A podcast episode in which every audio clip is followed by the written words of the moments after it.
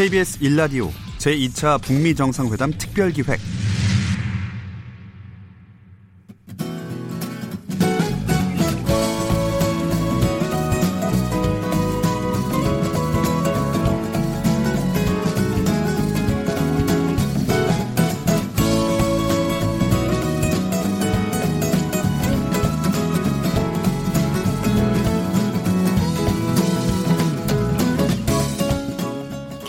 1라디오 2차 북미 정상회담 특별기획 3부 빅데이터를 보는 세상 아나운서 홍소연입니다.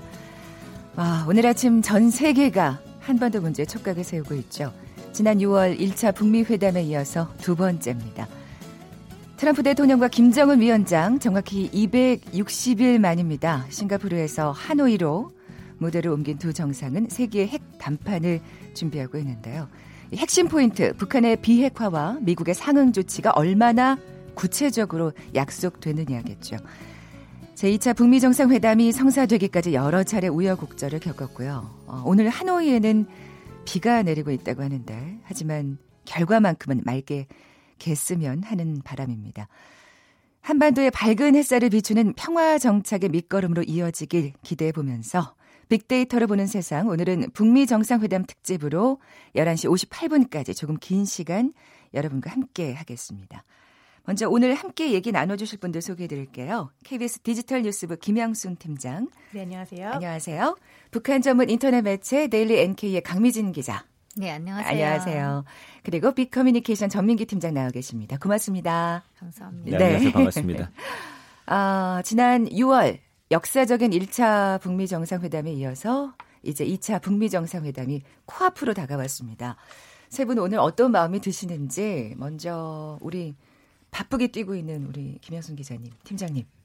네, 지금 뉴스 보도본부는 계속 특보를 하고 있어서요. 네. 네, 어제도 이제 트럼프 대통령이 하노이에 도착을 했는데 이제 우리 시각으로는 거의 11시 가까이 돼서 도착을 했어요. 네. 그러다 보니까 특보 끝나고 집에 가니까 새벽 1시더라고요. 아이고. 그래서 대통령이 혹시 내리면서 한마디를 할까라고 또 전 세계가 촉각을 기울이고 있으니까 그랬잖아요. 네, 이제 에어포스 원에서 내려올 때 계속 쳐다보고 있는 거예요. 제발 한, 한 마디만. 한 마디만 해 주세요. 한 마디만 해 주세요. 이렇게 기다리는데 이제 말씀을 안 하시고 또 필요한 열정 여정 때문에 바로 네. 네, 리무진을 타고 호텔로 갔어요. 그래서 거기서 끝날 수 없잖아요. 또 호텔 앞에서 이제 메리어트 호텔 앞에 취재진이 또 버티고 또, 있습니다. 또, 네, 네. 또 들어가면서 말을 하지 않을까 이렇게 기다리고 있으면서 아마 저희뿐만이 아니라 어제 보니까 유튜브에서 가디언, 뭐 CNN, 로이터 전부 다 생중계를 하고 있더라고요. 음. 외신들 그리고 이제 국내외 언론사들이 다 두 정상의 모든 행보와 입에 그 눈과 귀를 다 집중을 하고 있는 음, 그런 상황입니다.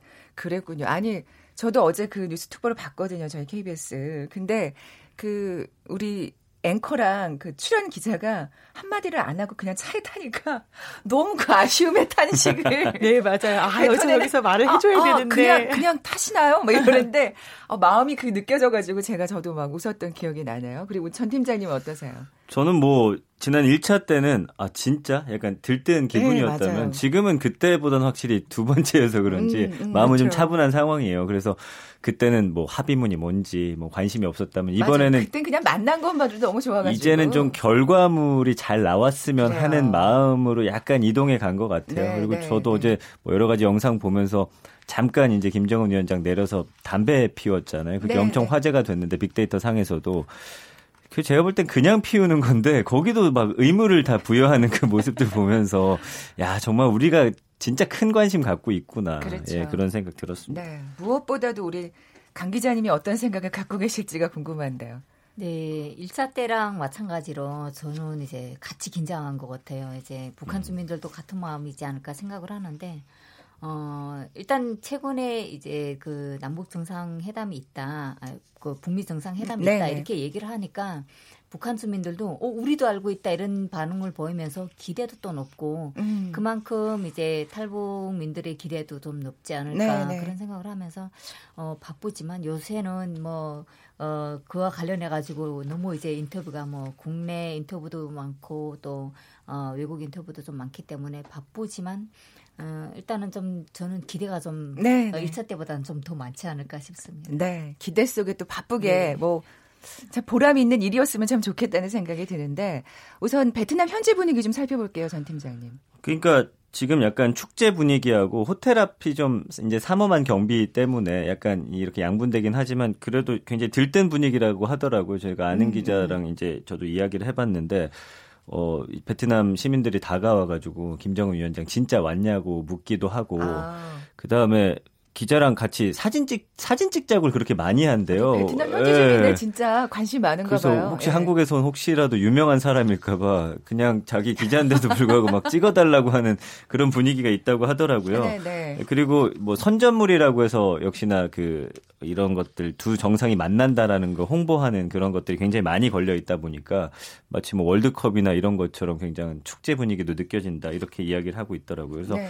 어쨌든 그 외에 일단 두 정상이 묵는 호텔이라든지 또두 어, 정상이 만나는 호텔 앞은 굉장히 삼엄하게 네. 지금 경비가 되고 있다. 뭐 음. 이런 분위기를 엿들었습니다. 네, 예. 사실 교통체증 때문에 베트남 현지 주민들은 좀 짜증이 날만도 할것 네, 같은데 맞아요. 거의 그렇지 않은 것 같아요, 김 기자님 보면은. 일단은 네. 어제도 이제 김정은 위원장 도착해서 저 호텔 들어갈 때 멜리 호텔 들어갈 때 전부 통제가 돼가지고 네, 네. 한 2시간 3시간 정도는 그 앞에 교통이 아예 마비가 됐었다고 음, 음 하고요. 음, 지금 멜리아 호텔이랑 또 메리어트 호텔 즉 양 정상이 묵는 그 숙소 주변에는 상점들이 모두 폐쇄가 됐대요. 아. 그러니까 보안 문제 때문에 네네네. 네, 네. 혹시라도 이제 뭐 암살이나 이런 위험이 있어서 네네. 네. 상점이 다 폐쇄가 돼서 이제 현재 있는 기자들 같은 경우에는 물을 살 데도 없고 그다음에 밥을 먹을 데도 없고 심지어 네. 화장실도 갈 데가 없어서 너무 아주 멀리까지 가지 않으면 안 된다라는 그런 고충을 좀 토로하고 있는 상황인데요. 네네. 그와 반대로 베트남 시민들은 여기에 대한 불편을 막 내색하기보다는 아 너무 즐겁고 아. 심지어 이제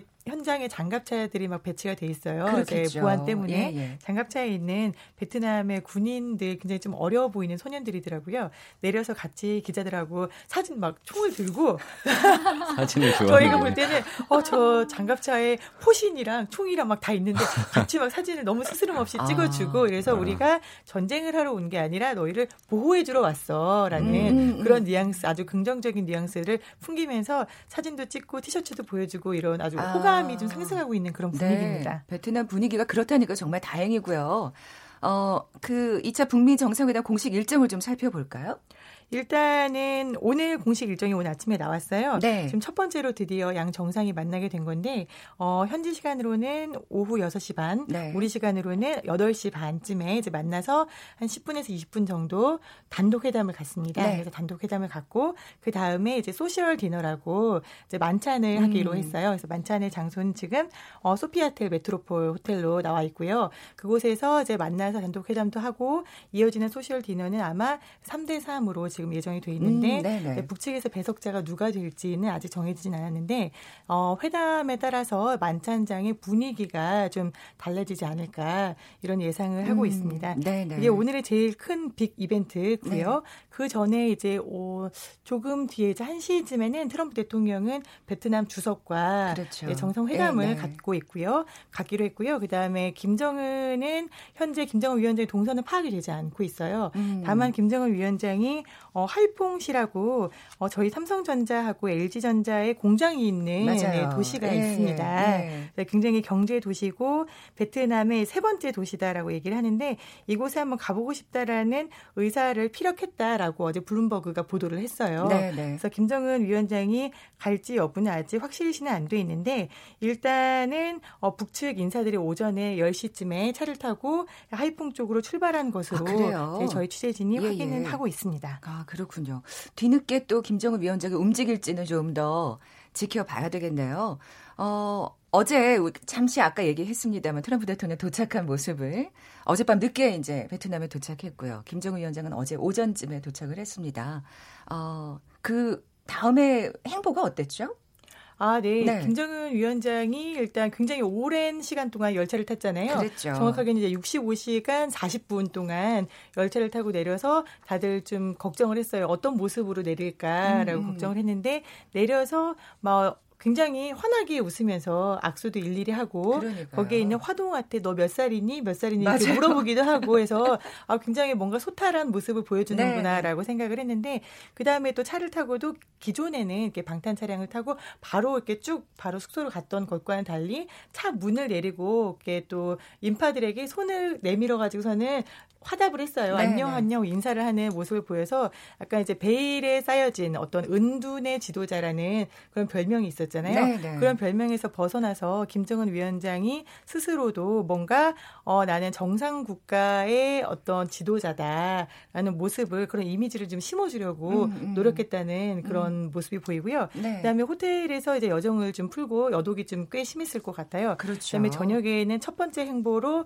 이제 하노이에 있는 북한 대사관을 방문을 네. 했습니다. 네, 네. 그래서 북한 대사관을 방문을 해서 그동안 이제 북측의 주재원들과 대사들이 고생을 많이 했다라고 격려를 하고 음. 다시 돌아온 걸로 전해지고 있고요. 네. 지난번 싱가폴 때처럼 갑자기 나가서 뭐 시내를 관광을 한다거나 네. 둘러본다거나 이런 깜짝 행보는 없었습니다. 네. 그리고 트럼프 대통령도 마찬가지로 에어포스원 타고 와서 지쳤는지 바로 호텔에 들어가서 그러니까요. 다른 입장을 내놓지 않았어요. 김정우 위원장의 표정과 달리 트럼프 대통령은 좀 이게 약간 굳어 있는 어, 피곤했나? 막 이런 생각을 하면서 좀 보게 되더라고요. 예. 전 팀장님, 이제 며칠 네. 동안 세계 이목이 베트남에 모일 겁니다. 빅데이터 반응 좀, 예, 많은 게 나왔을 것 같은데. 그러니까 작년 1차 북미 정상회담 이후 반응들을 좀 살펴봤고요. 7월부터 어제까지 보니까 북미 정상회담에 대해서 한 19만 8,500여 건 정도 언급됐는데, 어. 확실히 1차 북미 회담보다는 언급량 자체는 좀 많이 줄었습니다. 그때 네네. 당시는 3월에서 6월까지만 하더라도 30만 건 이상이 언급이 됐으니까. 그랬군요. 뭐, 모든 분들이 아무래도 두 번째니까 관심은 갖고 있지만 이걸 굳이 어떤 SNS에 옮긴다든지 음, 글로써 음. 표현, 그리고 물론 물론 이 북미 정상회담 2차 회담이 끝나 봐야지 또 집계가 제대로 되겠지만 그런 상황이고요. 연관어도 보면은 확실히 좀 더 예전보다 세분화됐어요. 그때 당시에는 뭐 북미 정상회담이나 트럼프, 어, 트위터, 생방송, 문재인 대통령, 싱가포르, 생중계, 속보 그러니까 약간 방송에 굉장히 집중하면서 네. 어떤 보도가 나올지를 굉장히 기다리는 그런 모습들이었어요. 약간 굵직굵직한 그 그렇죠. 예, 연관어였나요? 근데 이번에는 이제 이 아무래도 합의문 내용이라든지 이런 것들에 대해서 언론에서 계속 이야기를 듣다 보니까 뭐 네. 뭐 종전 선언이라든지 비핵화 그다음에 한반도 어, 평양 외교 일정 일정까지도 궁금해할 정도로 음. 이제 국민들의 관심이 조금 더 지난번에 비해서는 좀 더 세분화되고 있다라는 걸 볼 수가 있고요. 연관어가 구체화된 느낌. 그렇죠. 예, 예. 그리고 아마 내일로 가면은 언론 보도 계속 나오다 보면 이게 또 일자가 진행될수록 좀 더 구체화돼서 이제는 뭐 그러게요. 뭐 네. 만찬에 뭐가 나왔는지 또 여러 이모저모 관심 가지면서 그런 연관어들 뜨거든요. 네. 뭐 지금 그런 상황입니다. 그래서 감성어 긍부정 비율도 지금 52.7대 15예요. 굉장히 긍정 감성어가 높다라고 보시면 되는데 네. 1차 북미 당시에는 67.6대 26.1이었어요. 음. 이때도 긍정 감성어도 굉장히 높았는데 지금 부정 감성어가 좀 더 떨어졌다라는 게 음. 북미 정상회담을 조금 더 긍정적으로 바라보고 그러니까요. 있다고 볼 수 있겠습니다. 네. 아, 김양순 팀장님, 네. 그 이번에 진짜 많이 만나죠. 다섯 번 이상 만날 수 있다는 그런 보도가 계속 나오고 있어요. 사실 1차 때는 그냥 한 번 딱 만나고 네, 맞아요. 끝냈잖아요. 네. 네. 1차 때는 이제 싱가포르 센토사 카펠라 호텔에서 이루어졌잖아요. 네. 그때 이제 단독 정상회담이 36분 이루어졌고 확대 정상회담이 100분 해서 모두 4시간 45분 정도 이렇게 한 번 만나서 음. 연장을 해서 네. 만나는 그런 네. 형태였어요. 그리고 우리가 예상치 못했던 깜짝 산책 좀 약간 어색해 보였었던 기억 나시죠? 좀 어색하게 네. 두 분이 막 걸어갔었는데 네. 한 5분 정도 이제 아주 어색함을 음. 어, 대화를 하는 것 같더라고요. 그래서 네, 문 그, 대통령하고 네. 걸을 때와는 사뭇 아, 다른 어색한 느낌이었습니다. 네. 네. 어디 앉지도 않고. 근데 그 산책이 아주 깜짝 행보였고 네. 전 세계 사람들에게 어떤 각인을 해주는 그랬죠. 둘이 만났구나라는 그런 이미지를 심어줬었던 어떻게 보면은 두 번 봤다라고 얘기할 수 있어요. 네. 근데 이번에는 일단 오늘 저녁에 만찬 전에 단독 회담을 10분에서 20분 정도 가질 예정이고요. 그다음에 저녁 때 3대 3으로 만찬을 하면서 당연히 음. 또 얘기를 하겠죠. 네, 내일 아침에도 또 단독 회담이 예정이 돼 있고요. 네. 네. 그 다음에 다시 이제 확대 정상회담이 또 예정이 돼 있습니다. 음. 이렇게 네 차례를 일단 만나고요. 그다음에 내일 또 점심도 같이 오찬을 또 같이 합니다. 이렇게 해서 일단 확인 가능한 것만 다섯 번으로 예상이 돼요. 야, 역시 1박 2일이다 보니까. 그렇죠. 예, 1박 2일이어서 자주 보고 깊은 얘기를 나눌 수 있고 무엇보다 우리가 밥을 먹으면서 같이 얘기를 하다 보면 좀 속 깊은 얘기도 좀 나올 수 있잖아요. 그렇죠. 그런 점을 좀 예상을 해보고 어, 지난번과 비슷하게 어떤 이런 산책 또 도보다리 산책, 카페라 산책 이런 깜짝 이벤트가 한 번은 있지 않을까. 그러게요. 또 김정은 위원장도 어떤 이미지에 대한 프로파간다가 있는 사람이고 트럼프 대통령은 그런 걸 워낙 잘 하시는 분이고 그렇죠. 그래서 그런 어떤 깜짝 이벤트에 대한 기대까지 합치면은 여섯 차례 정도는 보지 않을까 음. 이렇게 예측을 하고 있습니다. 네, 그렇게 오래 만나겠다고 계획하는 것 자체가 사실은 뭔가 구체적인 결과를 내놓겠다는 의지의 표현이라는 생각이 드는데 강 기자님 북한 주민들도 기대가 많을까요? 어, 기대가 많죠. 아무래도 네. 이제 북한 주민들은 어, 미국하고 회담을 한다 이렇게 하면 미국이라는 그 자체가 이전에는 이제 숙족이었잖아요. 이제 네, 네, 네. 숙족 이렇게 어, 정하고 했던 대상이었는데 1차 회담을 통해서 뭔가가 이제 어 조선하고 미국이 뭔가 해결하려고 한다. 이건데 1차 때는 물론 이제 결과가 없었지만 미국이란 나라가 경제 봉쇄를 한다고 생각하고 있기 때문에 2차 정상회담을 통해서 어, 대북 제재가 어, 해소됐으면 좋겠다. 이거는 전체 주민 아, 이 어른 예. 할것 없이 다 바라는 것이고요. 그게 가장 관심사일 그렇죠. 것 같아요. 네. 예, 네. 음. 일반적으로는 어, 국제 교류가 좀 더 활성화되지 않을까. 네, 그런 기대들이 있더라고요. 네. 김 팀장님, 우선 1차 북미 정상회담을 정리해 볼까요? 음. 1차 북미 정상회담은 사실 우리가 어떤 선언적인 회담이었다라고 지금 평가를 하고 있어요. 네. 왜냐하면 당시에 이제 어, 한반도의 완전한 비핵화를 위해 노력한다라는 부분이었거든요. 그 다음에 북미 관계의 새로운 관계의 수립이 한반도와 세계의 평화와 번영에 기여를 하고 또 상호 간의 신뢰를 구축하는 게 비핵화를 촉진할 수 있음을 인식한다라는 거였어요. 음. 그래서 어떻게 보면 우리가 양 정상이 서로 처음 만났다. 그리고 비핵화를 하는 게 필요하다라는 부분에 대해서는 둘 다 동의를 했다. 그리고 앞으로는 여기에 대해서 이 목표를 가지고 가겠다라는 선언적인 내용이었죠. 네네. 네. 그래서 이번 2차 회담에서는 1차가 선언적인 회담이었다 면은 좀 더 실질적인 내용이 나와야 하는 거 아니냐. 음. 그런 관측들이 나오고 있고 네. 특히 미국 내부에서는 어, 트럼프 대통령이 어, 저것 봐. 김정은 위원장이 하기로 했어라고 트위터에다가 계속 얘기하고 있잖아요. 김정은 위원장은 굉장히 똑똑한 사람이고 북한의 경제 발전을 위해선 자기가 뭘 해야 되는지 아는 사람이다라고 트위터에 얘기를 하는 거 말고 정말로 언제까지 뭐 핵, 영변을 폭파할 네, 것이고 네, 네. 핵을 동결하는 게 아니라 실질적으로 핵 시설 자체를 없앨 것인지 음, 음. 지금 이게 동결을 하는 것과 그다음에 핵을 불능 상태로 만드는 것은 약간의 차이가 있잖아요. 그렇죠. 그 부분에 대해서 명확하게 답을 받아와라라는 음, 음. 요구를 하고 있고 이번 회담에서 과연 그 핵시설이 뭐 동창리에 우리가 또 미사일 발사장도 있고 영변에도 심장과 같은 곳이죠. 북한에는 이곳에는 핵시설은 어떻게 할 것인지 여러 군데에 있는 핵시설 가운데 얼마 정도를 언제까지 우리가 없애겠다. 그리고 ICBM에 대해서는 이 미사일을 운반하지 않겠다라는 정도까지 아주 음. 구체적인 성과를 가져왔으면 좋겠다라고 얘기를 하고 있는 겁니다. 네, 네. 지금 뭐 핵 얘기가 이제 구체적으로 나왔으니까 강 기자님한테 여쭤볼게요. 북한 주민들이 이제 어쨌든 이 회담을 통해서 뭐 여러 가지 경제 제재가 해제되길 기대하고 있는데 핵에 대해서는 어떻게 생각하는지 더 궁금합니다. 어, 일단 북한 사람들이 핵이다 이렇게 하면 핵은 우리의 생명이라고 생각하거든요. 아, 예, 예. 네. 예, 그러니까 예. 우리가 핵을 가지고 있기 때문에 그 큰 땅덩어리를 가지고 있는 세계 강대국의 어, 1순위 미국이 우리하고 손잡으려고 하고 있다. 그러니까 핵은 우리한테는 진짜 생명과도 같고 밥과도 음. 같고 이렇게 일반적인 생각은 다 그런 거죠. 네, 네. 근데 1차 회담을 통해서 핵이 있음으로 해서 우리가 이제 제재를 받고 있다. 네, 이런 네. 게 이제 외부로부터 조금씩 들어가면서 아 그러면 어 일단 핵을 가지고 있는 기술은 우리한테 다 있고 핵 원료도 우리한테 다 있으니까 언제든 미국이 다시 어 되도 원산 원점으로 되돌리면 어, 우리 다시 생산하면 되는 것 아니야. 그런 점에서 지금 핵을 포기하면 되지 않냐. 이렇게, 네. 어, 정부 정책을 놓고도 주민들이 일반적으로 이야기를 한다고 합니다. 아, 그러니까 감론을박이 있는 그렇죠. 것 같아요. 네. 예, 예. 어, 분위기를 좀 바꿔서 어, 전, 전 팀장님. 네. 연관어 상위 순위 하노이가 지금 없을 수가 없습니다. 아, 맞습니다. 예, 예. 그러니까 지금 정상회담과 관련해서 뭐 베트남 연관어 그다음에 하노이 뜨고 있고 일단 우리 국민들이 베트남 하면 어떤 걸 떠올리는지 또 분석해봤더니 1위가 쌀국수였어요. 아무래도 가장 많이 이제 어, 함께 거론되다 보니까 아, 그런 거 같고. 윤병준 팀장도 방송 네. 끝나고 쌀국수 먹으러 가자고 아, 그렇습니까? 예, 예.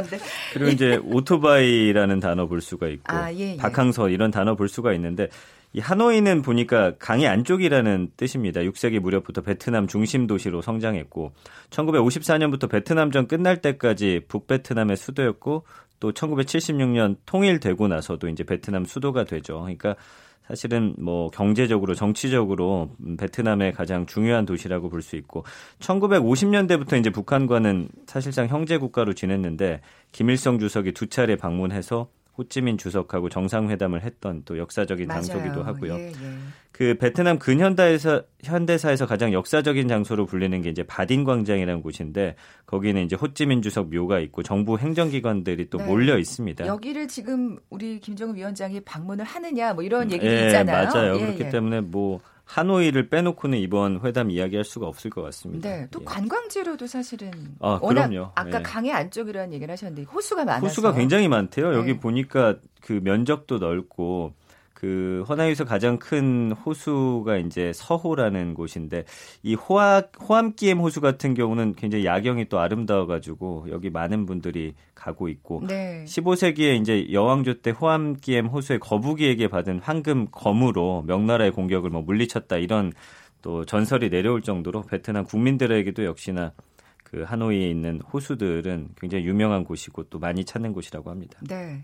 이곳을 좀 두 분이 거느셨으면 좋겠다는 생각이 네, 호숫가 산책도 나올 수 있을 것 같은데 네. 약간 예상이 되는 부분이 사실 지금 베트남 하노이 지도를 보면 호수가 정말 많아요. 그래서 지금 말씀하신 서호 호안kiem 호수가 특히 유명한데 저희가 지금 뭐 JTBC, 저희 SBS, MBC 모두 방송사가 현재 세트를 만들잖아요. 그래서 현재 세트를 만들 때 어, 가장 야경이 좋고 그 도시를 상징적으로 보여줄 수 있는 곳에다가 세트를 음. 만들거든요. 그래서 카펠라 호텔에서 할, 카펠라에서 할 때는 굉장히 다들 아 싱가포르가 이렇게 멋진 곳이었어라는 음, 그 음. 분위기를 볼 수 있었잖아요. 그래서 이번에도 그런 효과를 좀 누리면서 일찌감치 저희가 좀 선점을 했어요. KBS는 이제 호안게임 호수 바로 앞에 하고 네네. SBS도 마찬가지고 세트장을 딱 만들어 놓고 있는 데 어 3일 예, 3일 전이죠. 3일 전에 어, 공안에서 베트남 공안에서 와서 이곳에는 세트를 지으면 안 됩니다라고 오. 모두 이런. 철수하라고. 그래서 아. 저희뿐만 아니라 한국의 모든 방송사들이 전부 세트를 못 찍고 다 철수를 했어요. 아. 이거는 해외 방송사들도 마찬가지인데 네네. 그래서 다 철수를 해서 지금 현재 이제 롯데호텔의 실내에서 네. 세트를 지어서 방송을 하는데 이제 철수를 하면서 혹시 호숫가에 산책이 있어서 그런 음, 게 아닐까라는 음, 그렇죠. 왜냐하면 지금 회담장이 메트로폴 호텔하고 이 호안끼엠 호수하고 5분 정도 거리거든요. 음. 네, 네. 그렇기 때문에 만약에 산책을 한다면은 뭐 경치도 좋고 장소로서도 괜찮은 곳이 아닐까라는 예측을 조심스럽게 해보고 있습니다. 네, 그 프레스 센터 얘기는 어. 잠시 후에 나눠보도록 하겠습니다. KBS 일라디오 2차 북미 정상회담 특별기획 3부 빅데이터로 보는 세상.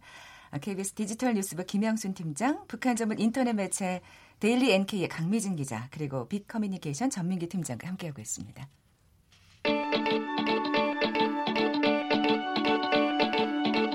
서로가 잘 되기 바라는 거죠. 어쨌든 평화적인 방향으로 잘. 트럼프랑 김정은 만나서 잘 해결했으면 좋겠고 한국에도 많은 도움 됐으면 좋겠습니다. 제2차 북미 정상회담 특별기획. 여러분은 지금 KBS 일라디오와 함께하고 있습니다.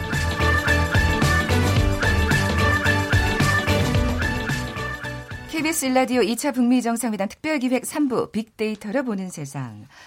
아, 우리 지금 뭐 세계 이목이 집중되어 있는 네, 2차 북미 정상회담 관련된 소식들 여러 가지 소식들 지금 살펴보고 있습니다. 아까 제가 말씀드린 대로 우리 프레스 센터는 그럼 아까 롯데호텔에 있다고 하셨나요? 아 지금 저희 네네. 현지 세트가 KBS 세트는 롯데호텔에 있고요. 네. 지금 전 세계에 IMC라고 하죠. 우리 International Media Center라고 하는 전 세계의 기자들이 다 모여 있는 어, 프레스센터는 현재 그 우정문화국에 마련이 되어 있습니다. 음. 그래서 그곳에 전체를 하나를 건물을 터서 오늘 아침 9시에 이제 문을 열었어요. 이 IMC가 문을 음. 열어서 취재진들을 다 맞이를 했는데 현재까지 등록해서 어, 들어가 있는 취재진이 모두 3,500명이라고 하고요. 3,500명의 기자들이 한 곳에 모여서 어 타전을 하고 있는 거죠 전 세계에. 그래서 네, 지금 네. CNN에서는 사흘 전부터 이제 북한 담당 기자가 어, 계속해서 라이브를 하면서 김정은 위원장의 동선과 트럼프 대통령의 동선을 이야기를 하고 있고요.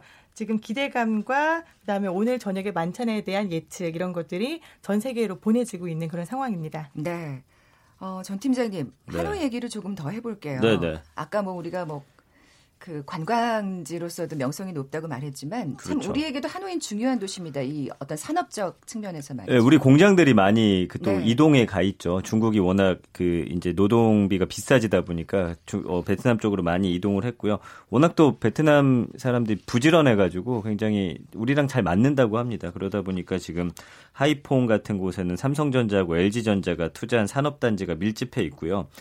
이 기업들이 베트남 GDP의 3분의 1을 지금 책임지고 있다고 하는데 이거는 음. 이제 북한에도 시사한 바가 좀 있는 그렇죠. 것 같습니다. 그래서 문재인 대통령이 지난해 3월에 베트남 국빈 방문 마지막 일정으로 이 하노이 쌀국수집에서 식사를 하면서 사실 우리와 그 베트남의 어떤 경제 협력을 굉장히 중요하게 생각하고 있다라는 점도 보여주고 또 친숙한 이미지로 다가감으로 인해서 사실은 아직까지는 이 대한민국에 대한 반감이 없진 않아요. 아, 예, 그 네. 남아 있기 때문에 네. 사실은 그런 이미지들을 좀 바꾸기 위해서 많이 노력하고 있거든요. 음. 이 때문에 하노이에 지금 나가 있는 우리 그 산업 단지들 사실 이번에 김정은 위원장이 아까 말씀해 주셨지만 네. 삼성 공장을 찾느냐 안 찾느냐 이게 우리한테는 중요한 정말 그렇죠. 이슈였거든요. 예, 예. 네, 끝까지 궁금해 할 것 같습니다. 네. 그렇다면 북한 주민들은 또 베트남을 어떻게 생각하는지 강 기자님 상대적으로 그래도 굉장히 친숙하게 우리보다는 느낄 수 있을 것 같아요. 그렇죠. 네. 일단은 베트남이라고 하게 되면 고 김일성 주석이 어, 오래전에 이제 찾았던 그 네. 지역이고 그때도 당시 이제 북한에서는 주민들한테 강의를 많이 했기 때문에 그 인식이 좀 있고요. 음. 같은 사회주의 국가였다는 그것도 이제 친숙함을 좀 음. 하고요. 더 중요하게는 탈북 루트라는 거죠. 아. 아, 북한 주민들이 아, 예, 예. 에, 중국을 거쳐서 베트남을 거쳐서 이제 또 대한민국에 음. 정착을 하기 때문에 어, 베트남이라는 그런 대사 이제 그 이야기들은 어, 뭐, 다른 탈북자 중국, 베트남 뭐, 이렇게 다 이제 대한민국까지 쭉 연결이 되는 그 노성의 한 곳이기 때문에, 어, 그곳에서 음. 하게 되면 실제 이제 마음을 졸이는 주민들도 좀 있을 것 같고, 어, 아. 좀 희비가 좀 갈릴 것 같아요. 아, 좀 어떻게 생각하면 굉장히 복잡한 그렇죠. 관계에 네, 있는 예, 네. 상황이네요. 예. 전 팀장님. 네네. 그 호텔 얘기를 안 해볼 수가 없어요. 그렇죠. 예, 정말 연관어에 엄청 많이 오를 것 같습니다. 이 두 정상이 웃고 있는 호텔. 네. 예. 그 지금 사실은 호텔이 그 이 회담 끝나고 나면 많은 분들이 또 한번 직접 찾아가 보는 곳으로 또 유명해지거든요. 그래서 네. 아마 이번에도 이 호텔들 저도 처음 듣는 호텔 이름이 많았어요. 아마 이 이후에 아마 한국에서는 모르는 분들이 없을 정도로 유명한 음. 곳이 되지 않을까 이런 생각 갖고 있고 특히나 회담 장소인 메트로폴 호텔 같은 경우는 정말 많은 분들이 궁금해 하는데 네. 여기 굉장히 좋은 호텔이라고 합니다. 지금 이 호텔 같은 경우는 그 한가운데 수영장이 굉장히 크게 있고 음. 그다음에 어떤 식민 시대 전쟁 이런 걸 다 100년 넘는 세월을 견뎌온 호텔이에요. 그래서 5성급 호텔에 굉장히 역사가 느껴지고 여기 정원이 상당히 많다고 합니다. 그래서 두 정상이 비밀스럽게 또 거닐면서 회담할 음. 수 있는 그런 음. 공간들이 많이 있다라는 이야기도 나오고 있고 그다음에 아까 말씀해 주신 대로 1차 싱가포르 회담 때처럼 두 사람이 이제 산책하는 모습을 이 안에서 네. 볼수 있지 않을까 그런 기대감이 상당히 올라가고 있는 상황이죠. 그리고 그 김정은 위원장 묻는 멜리아 호텔 원래는 미국 이 기자단이 여기서 묵을 거라고 해가지고 진짜 관심 엄청 올라갔었거든요. 뭐 적과의 동침이다라는 말도 나올 정도였는데 결국 나가 역시나 예, 성사는 안 됐어요. 그 굉장히 김정은 위원장 입장에서는 부담스러웠겠죠. 예. 네, 네. 아니 그 사실은 굉장히 그 회담 장소라든지 숙소를 택한 것도 굉장히 정말 뭐라 그럴까 아, 신경을 많이 썼구나. 그럼요. 뭔가 예. 그 장소의 의미를 부여하는 어떤 네네네. 그 신경 쓰는 모습까지도 좀 살펴볼 수가 있었어요. 어, 트럼프 대통령이 방금 트윗을 올렸다고 지금 우리 김영순 기자님이 말씀해 네, 주셨는데. 트럼프 대통령이 이제 자신의 말을 트럼프 저희 트윗으로 전하기로 유명하잖아요. 네, 네. 지금 오늘 어제 도착한 다음에는 트윗을 올리지 않아 가지고 다들 아, 무슨 생각을 하고 있는 걸까 좀 궁금했는데 방금 트윗을 올렸습니다. 네, 그래서 네. 좀 도널드 트럼프 대통령이 이제 베트남은 전 세계에서 이렇게 굉장히 열심히 근면하고 열심히 일하는 걸로는 손에 꼽히는 나라다라고 하면서 아. 어, 북한도 비슷하다라고 본다. 그래서 북한도 아. 만약에 어, 비핵화가 된다면은 그러니까 denuclearize가 된다면은 아주 빠른 속도로 베트남처럼 될 것이다. 그리고 그 잠재력은 굉장히 크다고 본다. 이거는 굉장히 큰 기회고 역사에서 다시 없는 기회다. 나의 친구인 김정 이렇게 for my friend 김정 이렇게 friend라는 용어를 지금 사용하면서 for my friend 김정은 우리가 어, 더 잘 알 수 있게 될 거다. 곧 보자. 라고 음. 이렇게 트윗을 날렸습니다. 굉장히 네. 정말 적극적으로 지금 네, 굉장히 적극적으로 뭔가 만나기 전부터 나의 친구 김정은 너는 베트남처럼 될 수 있어. 네. 어, 그러니까 보자. 굉장히 어, 네. 얼르고 달래면서도 네. 압박이 숨어 있는 그런 트윗으로 보입니다. 그런 트윗의 내용이었습니다. 네. 강 기자님. 그 아까 베트남이 사실 굉장히 요즘은 그 탈북 루트가 되면서 그렇죠. 복잡 미묘한 관계가 됐다고 네. 말씀하셨는데 그래서 최근에는 교류가 없었던 걸까요? 어떻게 해석하면 될까요? 아니죠. 이제 네. 그 교류는 이전에 고 김일성 주석이 있을 때좀 네. 있었고요. 그 이후에 어, 세대 교차가 이루어지면서 음. 김정일 위원장이 이제 정치를 했었는데요.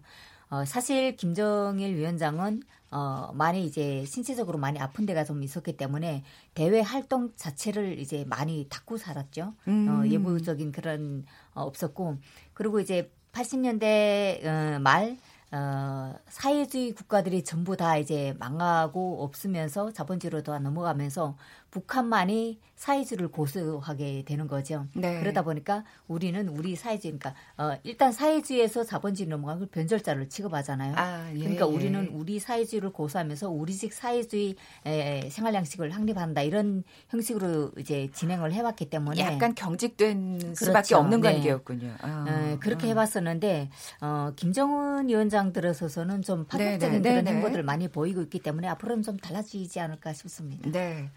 어, 전 팀장님, 네. 전 이거 정말 구하고 싶던데. 네. 양 정상의 얼굴이 새겨진 티셔츠를 팔고 있다고요. 이거... 그거 입고서 지금 그 리포트하는 기자분도 계셔, 계시더라고요. 아, 네, 네, 네, 그렇더라고요. 티켓 안, 네. 자켓 안에다가 아. 입으시고. 예. 그 지금 이거 굉장히 불티나게 팔려난다고 하, 더라고요 이제 뭐 하루에만 수백 장씩 지금 팔리고 있고 네네. 네. 이 티셔츠도 인기인데 두 정상 이름을 일단 햄버거도 또 나왔다고 해요. 그래서 김정은 햄버거에는 김치하고 고추장이 좀 들어가고 아. 트럼프 햄버거에는 패티, 치즈, 베이컨이 각각 두 장씩 올라간답니다. 워낙 햄버거 좋아하기로 유명한 네. 대통령이죠. 그리고 트럼프 버거에는 닭고기 고명이 올라가는데 이게 이제 트럼프 대통령 머리처럼 보이려고 했다. 아~ 이 파는 분이 또 그렇게 아~ 이야기를 노란색으로 예. 네, 왠지 연상이 되네요. 네. 아~ 이것뿐만 아니라 지금 김정 에일이라고 해서 수제 맥주도 팔고 있고요. 아. 다른 술집에서는 이제 뭐 두 정상의 만남을 또 화합하는 그런 술인데 여기 비, 미국의 버번 위스키랑 한국의 소주에다가 베트남의 파인애플 주스 섞어 가지고 칵테일로 만들어 판다고 합니다. 맛보고 싶네요. 네, 무슨 맛일지 음. 상상은 안 되는데. 그러네요. 아니 근데 네. 진짜 베트남이 정말 이렇게 달라졌다는 걸 또 느낄 음. 수가 있네요. 이렇게 정말 발빠르게 이걸 또 예. 마케팅에 이용하고 그러게요. 예, 네. 뭔가 어, 비즈니스에 이용하는 모습. 예. 김영순 팀장님. 어, 그 열차 이동에 대해서 먼저 좀 짚어 볼까요? 예. 일부러 한 이유가 있을 텐데. 그렇죠. 66시간을 탔어요. 맞아요. 정확하게 예. 이제 23일 4시 반에 출발해가지고 도착한 게 어제였으니까 어제 10시 15분에 도착했잖아요. 그래서 65시간 40분 동안 열차를 탄 건데 그 열차가 되게 좀 유명한 열차잖아요. 안에 뭐 소형 헬리콥터까지도 들어가는 음, 그런 음. 규모의 열차고 물론 방탄 열차인데 그 과정이 중국을 계속 관통을 해서 오기 때문에 사실상 중국의 도움이 없이는 불가능한 그런 노선이었고요. 근데 그렇게 오랫동안 기차를 타면서 이동을 해야 하는 이유가 뭐였을까에 대해서 여러 가지 예측이 나왔는데 첫 번째는 일단 시차를 하면서 내가 건재하다라는 걸 과시하기 위함이다라는 네네. 네. 게 그거는 일단 굉장히 성공한 것 같아요. 그렇죠. 왜냐하면 전 세계의 외신들이 3일 동안 그 행보만 계속 따라가게 됐고 네. 어디에 멈춰서는지 그 일본 방송 같은 경우에는 정말 어떻게 찾았는지 아까 말씀하셨던 담배 피우는 그 난닝역에서 네. 담배 피우는 모습까지 캡처를 했을 정도였기 때문에 그 일단 이미지 확보에는 성공을 했고 두 번째는 이게 결국에는 네트워크에 대한 문제거든요. 그래서 철도 산업이 우리가 네트워크에서 한반도에서 북한이 연결되면은 유라시아로 갈 수 있다라는 음, 음. 이야기를 많이 하잖아요. 네. 그래서 남북 경협에서 이어지는 통로가 유럽과 러시아 그리고 베트남 우리 신동방 정책과도 연관이 되는데 북으로는 러시아, 유럽 그리고 남으로는 베트남과 동남아시아까지 네. 연결되는 네트워크를 우리가 경협을 하면은 보여줄 수 있다라는 것을 전 세계에 과시했다라는 네. 그런 해석도 있습니다. 네, 네. 그리고 세 번째는 이건 네티즌들이 정말 재미삼아서 하는 얘기인 것 같은데요. 김정은의 세계를 이렇게 제패하기 위한 빅픽처다라는 그런 네티즌들이 사실 이렇게 어, 북한 지도자에게 관심을 보이는 게 흔치 않은 일이었어요. 그렇죠. 그리고 사실은 무관심 하고 또 적대감 밖에 그렇죠. 없었죠. 굉장한 예, 예. 적대감과 예. 무관심이 두 개의 키워드였다면은 음. 지난해에 우리가 정상회담을 두 차례 겪고 그다음에 이제 북미도 두 차례 하게 되면서 어떤 김정은이라는 사람 자체에 대해서 우리가 디스 우리 소위 시쳇말로 음. 놀린다거나 네. 아니면은 네. 뭐 세계 정복을 꿈꾼다고 한다거나 농담까지 할 수 있는 수준이 됐다. 열차 여행 하나로 이런 많은 것들을 확보한 음. 김정은 위원장의 행보가 좀 놀랍다는 생각이 그러니까요. 듭니다. 뭐 김일성 고 김일성 주석의 행보를 따라간다는 것 외에 정말 많은 효과를 부수적인 효과를 큰 네, 효과를 그렇죠. 얻은 것 같아요. 예. 그러니까 우리도 보면서 지금 말씀하신 대로 어 그럼 우리도 기차 타고 베트남 갈수 음. 있는 거야? 이런 생각을 자연스럽게 하게 되잖아요, 전 팀장님. 그러니까 쉬운 네. 일은 아닐 것 같아요. 한 4, 4박 5일 정도는 가야 될 것 같긴 해서. 근데 이제 제가 네. 예전에 이제 꿈꿨던 게 이제 제 아들하고 시베리아 횡단 열차 같은 거 타는 게 꿈이었는데 이런 것들이 우리가 연결이 된다라고 하면 꿈이 좀 수정이 되겠죠. 저는 음. 만약에 그렇다면 한국에서부터 뭐 유럽까지 간다든지 그러니까요. 베트남까지 예. 갈수 있는 그런 음, 상황이 된 거고 또 한국이 중요한 게 이게 그렇다면 이 시작점이자 또 종착지가 되거든요. 그럼 우리가 얻는 경제적인 효과도 어마어마할 거란 말이에요. 그러니까 음, 음. 사실은 물류 수송도 그렇고 전체적으로 어 유럽에서 그 기차 타고서 쭉 와서 한국까지 오는 그런 관광객도 많을 거기 때문에 좀 그런 기분 좋은 상상도 하게 되더라고요. 네. 예. 어, 강 기자님 문득 궁금해지는 게 북한 주민들은 이렇게 육로로 이동을 하는 게 좀 자유로운지 어, 네. 일단 이제 그 한국에서는 부산에서 서울까지 5시간 안에 오잖아요. 네, 네. 네, 북한은 어, 그 정도 거리면 20시간 넘게 가거든요. 음. 그러니까 그런 게 일상적이잖아요. 이제 어, 백두산에서 출발한 어, 열차가 평양까지 22시간 40분 정도를 가거든요. 이게 정시를 갔을 때 시간이에요. 근데 이런 게 북한 주민들은 익숙돼 있잖아요. 그러니까 그게 정시를 갔을 때고 어, 차가 뭐 지연되거나 이러면 3일, 4일 막 이렇게 갈 때가 좀 많거든요. 네. 그러니까 그만큼 육로로 간다는 게 큰 불편함이 없다고 저는 생각을 해요. 네, 네. 설사 거기에 김정은 위원장이라고 하더라도 음. 김정은 위원장도 국내에서 다닐 때는 열차 이동을 하잖아요. 음, 음. 열차 이동 시간이 보통은 5시간 이상을 갈 거란 말이죠. 네, 그러니까 네. 그런 의미에서 이번에 어 물론 이제 어 65시간 40분 정도라고 하지만 그 안에서 어 회담을 위한 준비도 좀 하고 네네네, 네, 네. 저는 개인적으로 제가 탈북민이기 때문에 이런 생각을 해봤습니다. 김정은 위원장이 어 그 중국 대륙을 어 이제 종단을 해서 베트남에 가 베트남에 가는 그 노정이 결국은 탈북자들이 그 철도 노선을 따라서 어 이미 갔을 수도 있지 않을까. 어. 네 그런 생각을 어. 하면서 어. 만약 경우에 에, 그한 나라를 통치하는 최고 지도자로서 어, 탈북민들이 탈북을 위해서 이 길을 가는 게 아니라 어, 북한을 그 경제적으로 발전시키기 네, 위한 네, 네. 그런 좋은 교류로 이 길을 오가는 그런 상상을 좀 해봤어요. 네, 좀 해봤으면 그렇게, 좋겠다. 네, 그렇게 될 거란 또 우리가 지금 기대를 네. 갖고서 어, 지켜보고 있는 거고요. 예, 김영순 팀장님, 그 사실 중국이 큰 역할을 했어요. 지금 그렇게 그렇죠. 기차, 예, 기차로 네. 이동하는 데 있어서 뭔가 바라는 게 분명히 있을 거고요. 그래서 중국 예. 입장에서는 이제 두 가지 해석이 나오고 있는데요. 첫 번째는 춘절 기간이었고, 그다음에 심지어 어제는 중국에 있는 학교들이 개학을 하는 날이었다고 해요. 네. 그래가지고 이제 학생들이 열차가 지나가는 노선을 우리가 몰랐잖아요. 비공개로 했기 때문에 어디에서 어떻게 지나갈지 어느 역에서 정체할지 전혀 모르는 상황에서 일반인들에게 모두 통제가 됐었기 때문에 그런 불편함을 다 감수하는 게 좀 어, 북한에 대한 불평 불만이 좀 나올 만도 한데 네. 그런 내용은 전혀 없었고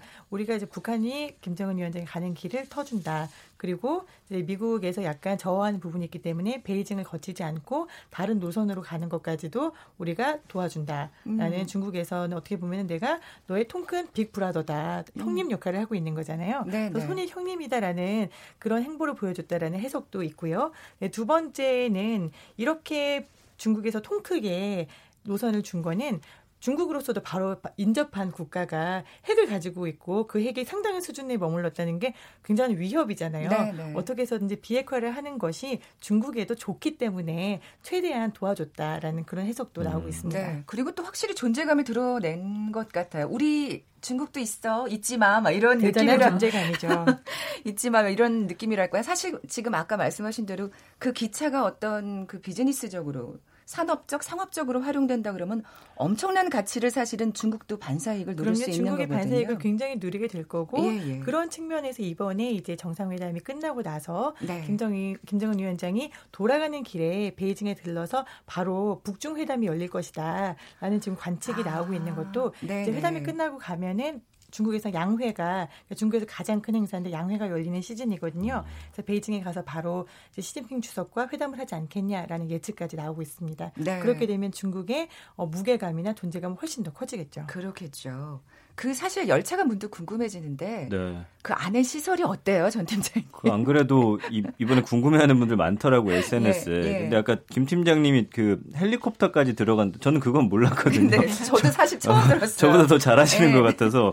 근데 어쨌든 보니까 뭐 그냥 특급 호텔이라고 보시면 되겠더라고요. 뭐 침실, 욕실, 식당, 집무실, 통신실 같은 거 있고. 예전에 한번 집무실 사진 공개된 적이 있었어요. 그래서 소파 같은 거 있고 이렇게 탁자 같은 거 의리리한 거 있어가지고 네, 네, 네. 야저 기차 안에 저런 게 다 있구나라고 생각했던 적이 있는데 어쨌든 이게 좀 느리게 가는 이유가 차량 바닥도 방탄이어서 이제 폭탄이 아무리 터지더라도 이게 끄떡 없다라고 뭐 이야기는 전해지고 있더라고요. 그래서 음, 음. 차량이 다 똑같이 생겼죠. 그러니까 의전할 때 보면은 이 대통령이 어디에 탔는지 모르게 하는 것처럼 이게 이제 김정은 위원장이 어디 있는지 뭐 모르게 한다라는 이야기가 있습니다. 음, 음. 그래서 또 중앙조선 TV가 공개한 1호 열차 내부를가 이제 사진 찾아보시면 있는데 역시나 특급 호텔 수준으로 돼 있고 이 집무실 객차 같은 경우는 이제 벽지하고 천장 조명 다 이제 흰색으로 꾸며져 있다고 합니다. 그리고 양옆으로 고급 소파 있고 벽걸이 TV나 뭐 책상 전화기 그러니까 그냥 호텔 큰 게 몇 개 그냥 그대로 들어가 있다라고 네, 네. 보시면 될까요? 네. 더 많이 하시니까 한번 아니, 좀 저희를 예, 예. 위해서 헬리콥터 소형 헬리콥터 유사시 탈출을 위해서 아, 들어가 예, 예. 있다는 거예요. 너무 신기하네요. 그래서 저희가 음. 그걸 보면서 아니 그럼 헬리콥터가 날기 위해서는 뚜껑이 열리나? 그래야 될 것 같은데. 저희 본 적이 없잖아요. 아, 여러 가지 상상을 예. 하게 되는. 그래서 예. 아 뚜껑이 열린다면 뚜껑이 가운데서 열릴까? 옆으로 밀릴까? 네. 이런 상상까지도 했습니다. 그러니까 그, 공간이네. 그 많은 칸 중에 어느 칸일까? 그렇죠. 예. 좀 재미난 얘기로 좀 예, 분위기를 바꿔봤는데 우리 이제 우리의 또 계산기를 좀 눌러봐야 될 것 같아요. 남북 정상회담으로 이게 또 이렇게 자연스럽게 연결이 되면 좋을 텐데 뭐 이런 생각도 좀 들고요. 그렇죠. 그래서 처음에 네. 이제 어, 북미 정상회담 할 때는 어, 우리가 바로 건너가서 문재인 대통령과 연계 회담이 이어지지 않을까라는 관측도 했었는데 그 부분에 대해서는 청와대가 그렇지 않다라고 일단은 선을 그은 상황이고요. 네, 네, 네. 앞서 말씀드렸듯이 현재로서는 북미 정상회담이 끝난 직후에 북중 정상회담이 좀 더 유력하다라는 관측이 나오고 있는 아, 상황이어서요. 네, 네. 물론 기억하시겠지만 우리 문재인 대통령이 이제 평양에 갔을 때 이제 9.19 선언에서 김정은 위원장이 가까운 시일 내로 서울을 방문하겠다라고 했었잖아요. 네, 그랬죠. 다 기억하죠. 네, 그건 그 어떻게 있겠습니까? 네, 그래서 저희는 사실 작년 말에 올까봐 정말 노심초사했거든요. 아 연말에 바쁜데 우리 김, 김, 기자님의 바람대로 안 오셨어요. 아 그래서 연말에 안 와서 너무 다행이다라고 생각을 하면서 또 서울과 이 남한은 코피는 봄이 오면 더 예쁘잖아요. 그렇죠. 기왕이면은 이제 날씨가 좋은 봄에 오면은 좋겠다. 남북 정상회담 1주년을 맞아서 또 오면 어떨까? 뭐 아마 이 4월 전에는 오지 않을까라는 관측이 아, 있는데 네네. 그때쯤 오면은 그때 좀 더 이번 북미 정상회담에서 얻어낸 실질적인 비핵화 합의와 어떤 시간표 우리가 스케줄 네. 그리고 가능하다면 한반도에서의 종전 선언 이런 것들이 나온다면은 어, 김정은 위원장이 이제 한국으로 답방을 할 때 발걸음이 좀 더 가볍지 않을까 그러니까요. 그럼 자연스럽게 음. 그러니까 막 개성 관광이라든 개성 공단이라든지 금강산 관광 같은 어떤 제재 완화에 대해서도 자연스럽게 얘기를 그렇죠. 나눌 수 있을 것 같아요. 수 있는 거죠. 그렇죠. 예.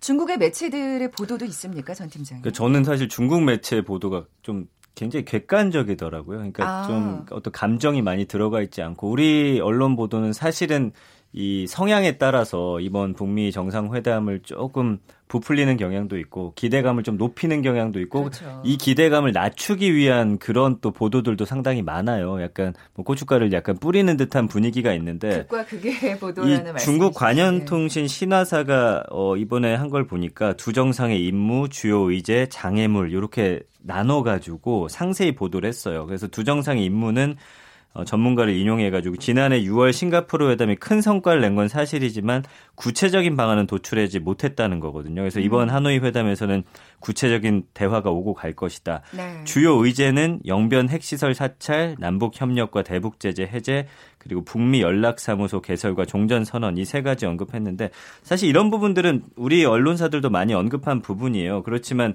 장애물이라는 이 여기가 좀 저는 굉장히 아, 재밌더라고요. 예, 예. 그래서 비핵화가 매우 복잡한 문제이기 때문에 하노이 회담이 실질적인 성과 내기 위해서 넘어야 할 장애물이 많다.